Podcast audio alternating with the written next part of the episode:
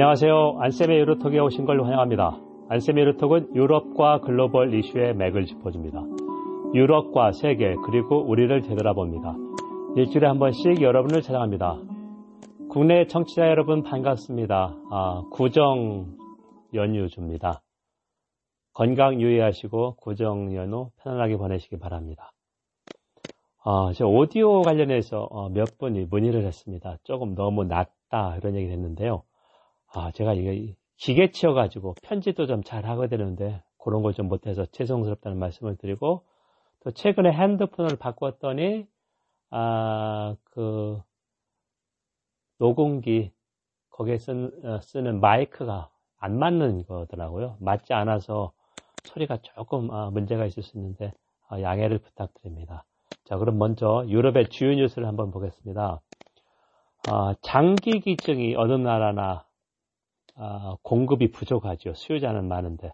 그래서 독일에서 장기 기증을 개혁하려고 했는데 어, 최소한으로 다시 합의가 됐다. 그러니까 어, 수요를 따라가지 못하게 됐다 이렇게 됐습니다. 1월 16일 목요일 날 어, 독일 하원 분데스타크에서 어, 이 법안 통과를 좀 제가 봤는데 상당히 감정적인 토론이 있었습니다. 그래서 유럽 연합 28개 나라, 영국을 포함해서 아, 대다수의 나라는 장기 기증을 아, 많이 받기 위해서 어떻게 하냐면은 opt out이라고 합니다. 선택하다 할 때 opt out. 그러니까 내가 장기 기증을 거부하지 않는다는 걸 명시적으로 이야기하지 않으면 장기 기증을 한 것으로 봅니다. 그러니까 아, 유럽연합 상당수 나라 이렇게 하고 있습니다. 근데 우리나라나 독일은 마찬가지로 옵트 인입니다. 본인이 장기 기증을 하겠다고 서명해야 할 수 있습니다.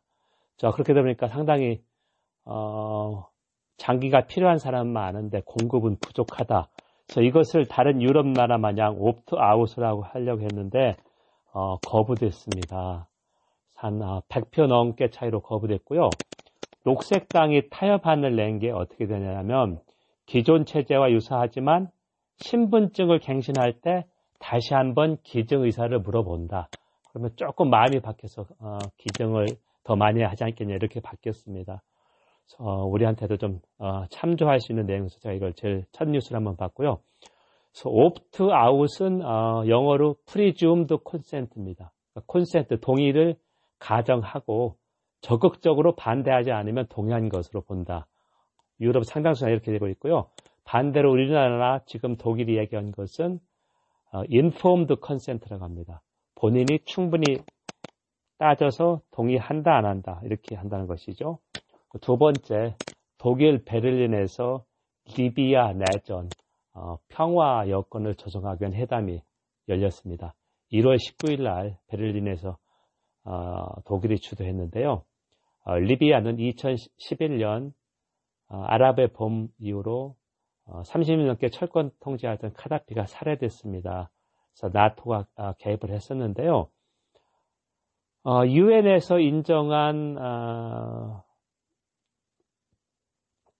of National Unity는 어, 트리폴리 인근만 장악하고 있고 반대로 러시아가 지지하고 있는 군벌 그리고 어, 미국의 트럼프가 좌총 우돌이라는 게 유엔하고 독일이나 프랑스 대부분 어, 유엔 회원국들이 지지하고 있는 이 트리폴리 인근을 장악한 어, 그 사람이 아니라 이 군벌 3분의 2 어, 리비아 영토의 3분의 1 그리고 유전까지 장악하고 있는 이 군벌을 지지한다고 밝혔습니다. 상당히 더 복잡해진 거죠. 그리고 러시아나 중국이 이 군벌을 지지하고 있습니다. 그래서 이 교전 당사자 모으고 유럽 쪽 사람 모으고 유엔에서 와서 어, 이런 좀 평화회담을 중지하려고 하는데요. 터키가 올해 2020년에 아, 또 리비아 내전에 개입을 했습니다. 터키는 당연히 유엔 지지하는 이런 쪽이거든요. 그래서 유럽에서 볼 때는 리비아가 아, 유럽의 안정에 중요하다. 왜냐하면 지도를 보면 이탈리아 지중해 바로 밑에 리비아가 있습니다. 그래서 난민이 아프리카 예를 들면 소말리아 이쪽에서 몇백 킬로, 몇천 킬로미터 온 난민이 대개 리비아를 거쳐서 지중해로 옵니다. 자, 그렇기 때문에 리비아의 정치적 안정, 이게 상당히 중요하다. 자, 그래서 독일이 상당히 적극적인 역할을 하려고 한다. 아, 결과는 나타나기 어렵습니다. 왜냐하면 어, 어, 최근에 그러니까 베를린 이전에 어, 이런 그 리비아 평화 평화회담 먼저 이제 휴전 이걸 하려고 하는데 1단계로 어, 군벌하고 유엔이 지지한 그쪽 사라지라고 하는 어, 대표인데 만나지 않았습니다. 자, 그 정도로 상당히 어, 불화가 깊다. 서로 싸우고 있으니까 그런 얘기고요. 세 번째는 어, 이란의 비핵화 협상 JCPOA 제가 지난주에 얘기했습니다. 어, 포괄적 공동행동계획 유럽의 역할을 제가 강조를 했는데요. E three 그러니까 유럽의 세 개국이죠. 독일, 프랑스, 영국 그리고 유럽연합 이후에 고위 외교 안보 정책 유럽연합 외교 안보 고위 정책 대표인데 어, 역시나 어, 영국이 대우를 이탈했습니다. 그래서 트럼프가 이거를 2년 전에 깼지만 E3는 계속해서 한 입장으로 어, 어, 합의한 거, 2015년 합의한 거, 오바마 대통령 때 합의한 거를 계속해서 어, 작동시켜서 노력했는데 트럼프가 1월 3일 날 어, 솔라이만이 이란 2인자를 살해하고 어, 이란에서 더 강경하게 몰아붙이자 어, 보리스 존슨 영국 총리가 트럼프 안을 지지하겠다로 대우를 이탈했습니다. 어, 역시나 영국이죠. 2003년 그 이라크 전쟁 때도 마찬가지였습니다. 그러면 왜 영국이 어, 이탈했을까? 영국은 지금 미국하고 걸려있는 게 많습니다. 어, 제가 오늘 주제로 얘기한 2020년 12월 말까지 영국하고 EU가 FTA 체결할 수 있을까? 신관계 협상. 그쪽이 쉽지 않기 때문에 어, 보리스 존슨은 미국과 FTA. 어, 일반인들은 잘 모르니까 최소한 FTA도 맺어야 된다. 자 그렇기 때문에 어, 미국한테 이렇게 할 수밖에 없다. 어, 그렇게 하고 또 하나는 그럼 왜 독일하고 프랑스는 이렇게 꼬리를 내렸느냐? 특히 프랑스는 마크롱이 계속해서 중재하고 아주 어, 상당히 노력했었는데 하면은 마크롱 대통령이 지금 상당한 수세에 몰려 있다. 아, 철도하고 아, 지하철 노조의 그런 연금 개혁 반대에 다른 공무원 노조도 가담하고 있습니다. 그래서 한 달 반 동안 계속해서 어, 시위가 있습니다. 그래서 이전에 그 어떤 프랑스 대통령도 이거에 성공하지 못했습니다. 마크롱 대, 통령 개혁이 아니 시금석인데 어, 프랑스 입지가 상당히 약해졌다. 그 독일은 뭐가 문제냐면 어, 중국하고 미국이 최근에 어, 관세 전쟁, 통상 정책 1단계 타결을 했다.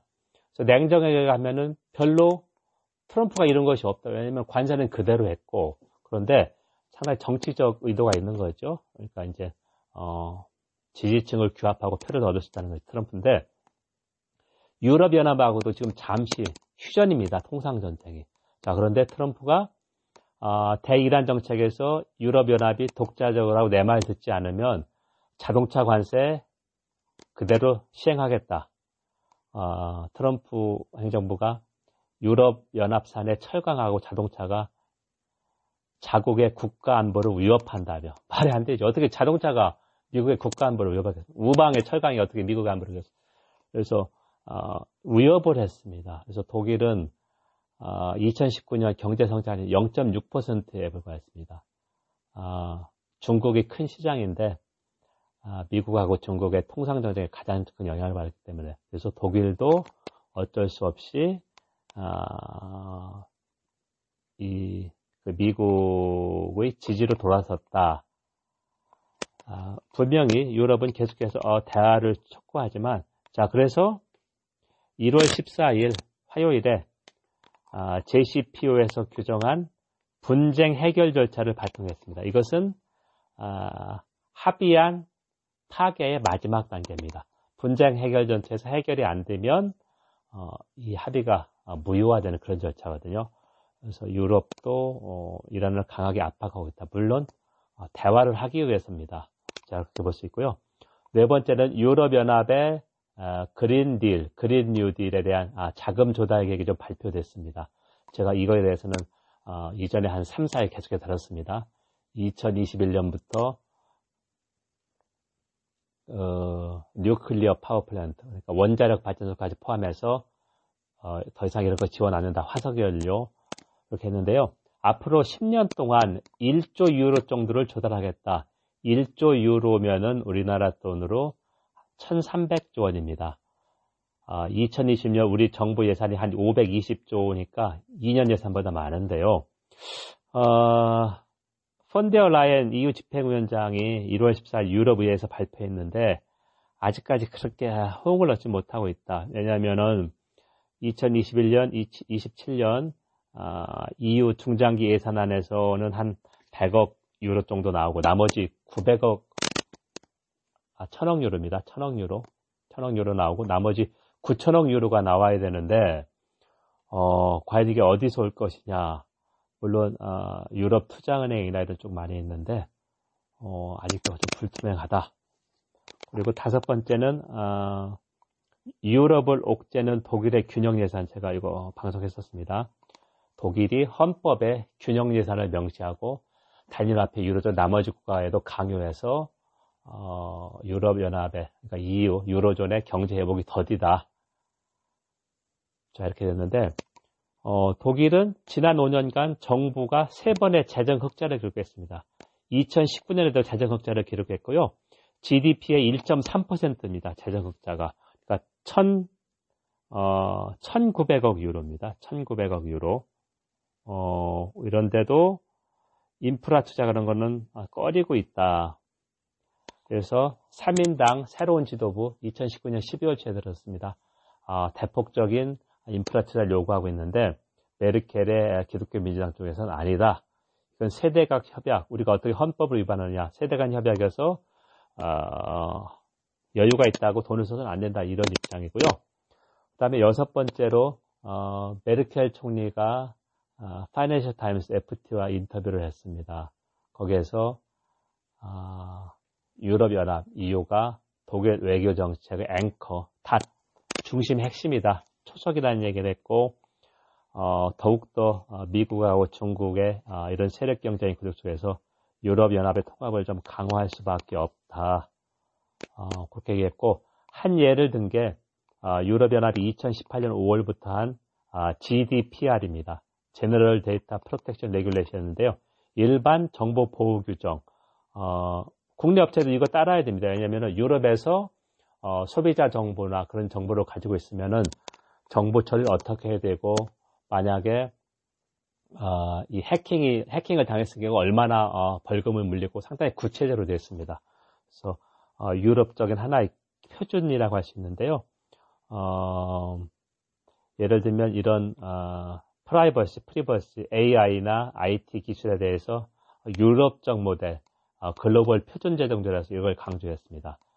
어, 제가 이것도 한번 언급했습니다. AI에서 유럽이 어, 어, 거인이냐? 그렇지는 않다. 하지만 미국은 IT 기업 중심이고 AI 그, 어, 선도가 중국은 국가가 이걸 하고 있다. 하지만 유럽 모델은 뭐냐? 어, 이 양자의 균형이다. 그러니까 어, 개인은 무력할 수밖에 없습니다. 빅데이터에서. 근데 개인이 왜 그러면 예를 들면 데이터를 팔아서 구글한테 돈을 받아야 되지 않겠습니까? 이런 거 얘기하는 거죠. 어, 디지털 시대 데이터는 어, 원유, 석유하고 같다. 당연히 우리가 우리 데이터를 소유할 수 있고 오너십 팔아야 된다. 어, 이런 얘기 계속 나오고 있습니다. 그래서 유럽은 어, 이런 입장을 대변한다 이렇게 볼 수 있고요.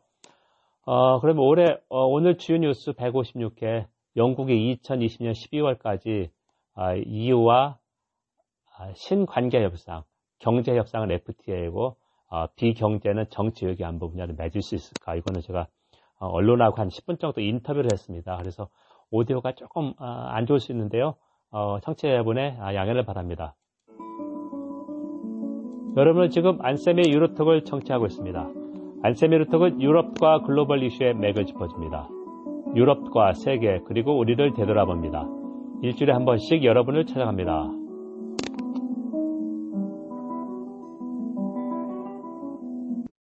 예, 준비됐습니다. 네네, 잠시만요.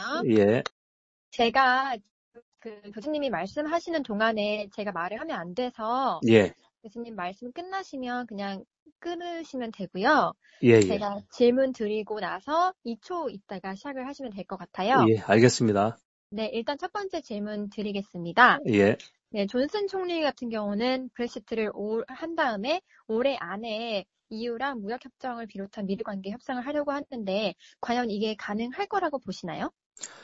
예, 이제 그게 영국이 바라는 것이지만 어, 유럽연합의 입장을 볼 때는 쉽지 않다고 생각합니다. 왜냐하면 어, 영국과 유럽연합의 그 본격적인 어, 신관계 협상, 경제하고 비경제 관계 협상이 빠르면 2월 말 아니면 3월에 시작됩니다.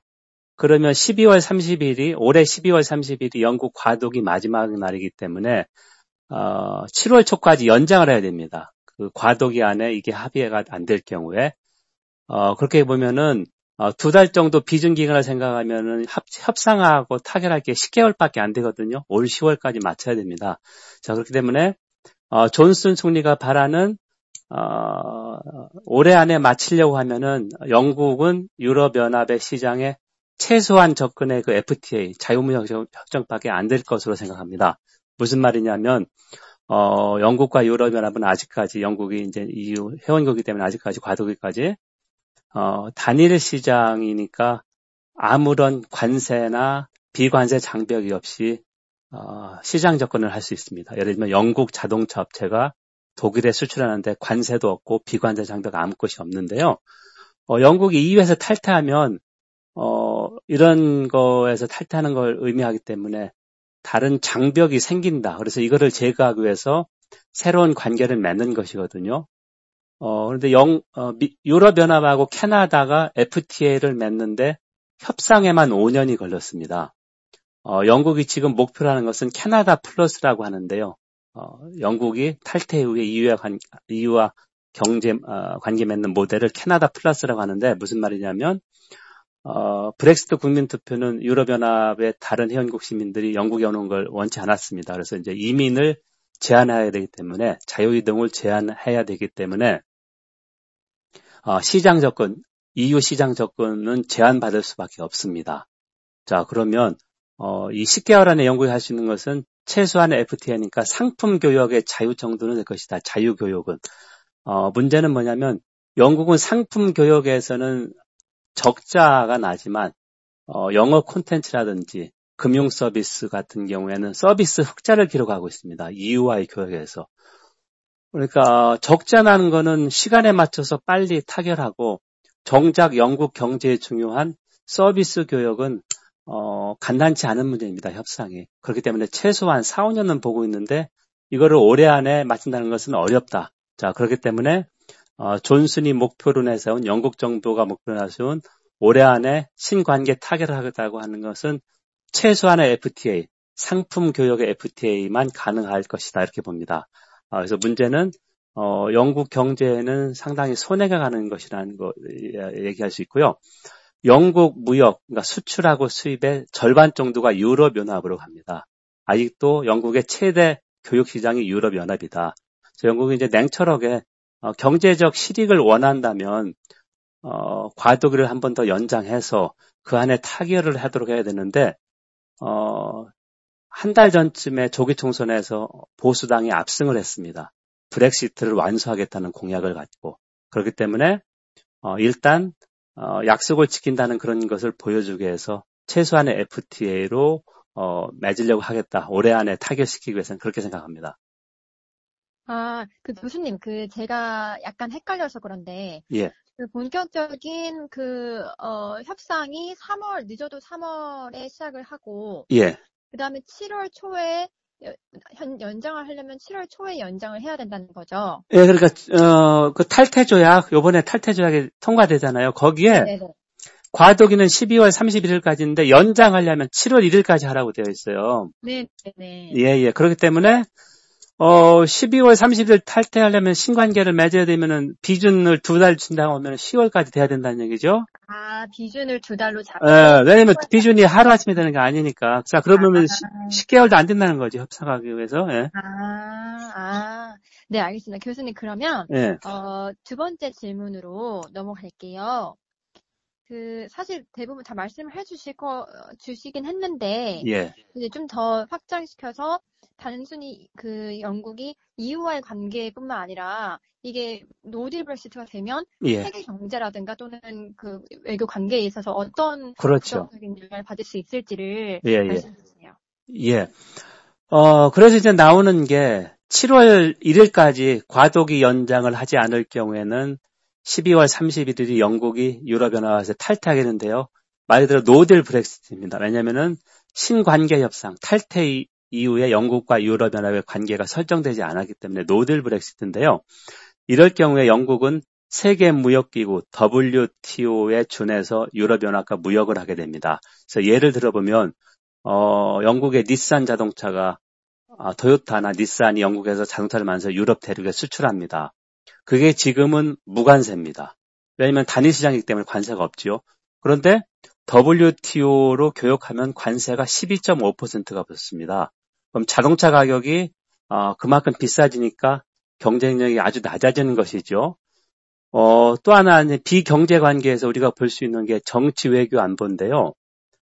어, 지금 영국은 유럽연합 회원국이기 때문에 예를 들면 난민 어, 신청자가 다른 나라에서 한 번 떨어지면 다, 른 곳에서 신청하지 못하도록 그런 난민 신청자에 대한 정보도 교환하고 있고 더 중요한 게 테러 용의자에 대한 그런 데이터베이스를 다 교류를 하고 있습니다. 근데 만약에 no-deal Brexit로 해서 이런 어, 비경제관계, 정치 외교 안보 지금까지는 회원국에만 공유되지 않았습니까? 어, 이걸 공유 못한다고 할 경우에 영국 정보기관한테는 큰 손실입니다. 어, 지금까지 영국이 어, 테러를 예방한 게 훨씬 많았습니다. 테러가 일어난 것보다 이건 다 유럽이나 회원국들의 정보 교류가 있었기 때문인데요. 어, 이런 거를 받지 못한다는 거고 어, 만약에 노델 브렉시트가 발생할 경우에 영국이 유럽연합의 최대 교역시장이니까 영국 교역의 50%가 유럽연합으로 가고 영국을 제한 EU 27개 회원국은 영국 시장의 10%도 수출 하고 있지 않습니다. 교역하고 있지 않습니다. 그렇기 때문에 영국한테 훨씬 더 큰 경제적 손실이 갑니다. 또 하나는 이제 간접적인 그런 어, 손실인데요. 어, 2016년 2월 영국의 EU 탈퇴 잔류 브렉시트 국민투표 결과가 나온 후 3년 반 동안 영국 경제는 어, 영국을 제한 EU 27 회원국보다 어, 평균 1% 정도 성장률이 낮았습니다. 그러니까 2017년부터 19년까지 어, 바로 이제 영국 경제 타격이 됐고요. 이게 이제 국제 정치 경제에서 불확실성을 가중시켰죠. 어, 여기에다가 이제 중국하고 미국의 통상 전쟁도 지금 잠시 휴정만 했을 뿐이고 어, 이 미국 대선과 맞물려서 앞으로도 계속될 거로 보이기 때문에 영국이 만약에 EU, EU와 합의를 하지 못하고 어, 노들 브렉시트를 단행한다면 영국하고 EU 경제는 어, 당연히 손실이 가고 그다음에 국제 정치 경제에서도 어, 이런 불확실성이 더 커져서 어, 우리 같은 어, 우리나라는 어, 대외 경제 이득도 한 70% 정도 됩니다. 그래서 이 대외 경제 환경이 상당히 취약한데요. 어, 이런 쪽에 우리 그 수출 환경 이게 상당히 좀 어, 불안 요소가 되지 않을까 이렇게 생각합니다. 아, 네, 교수님, 아, 너무 좋은 말씀 많이 해주셔가지고 제가 많이 너무 배웠습니다. 어, 이해가 다 됐어요? 네네, 너무 잘 됐고요. 제가 잘 몰랐는데 교수님 말씀해 주셔가지고 어, 이거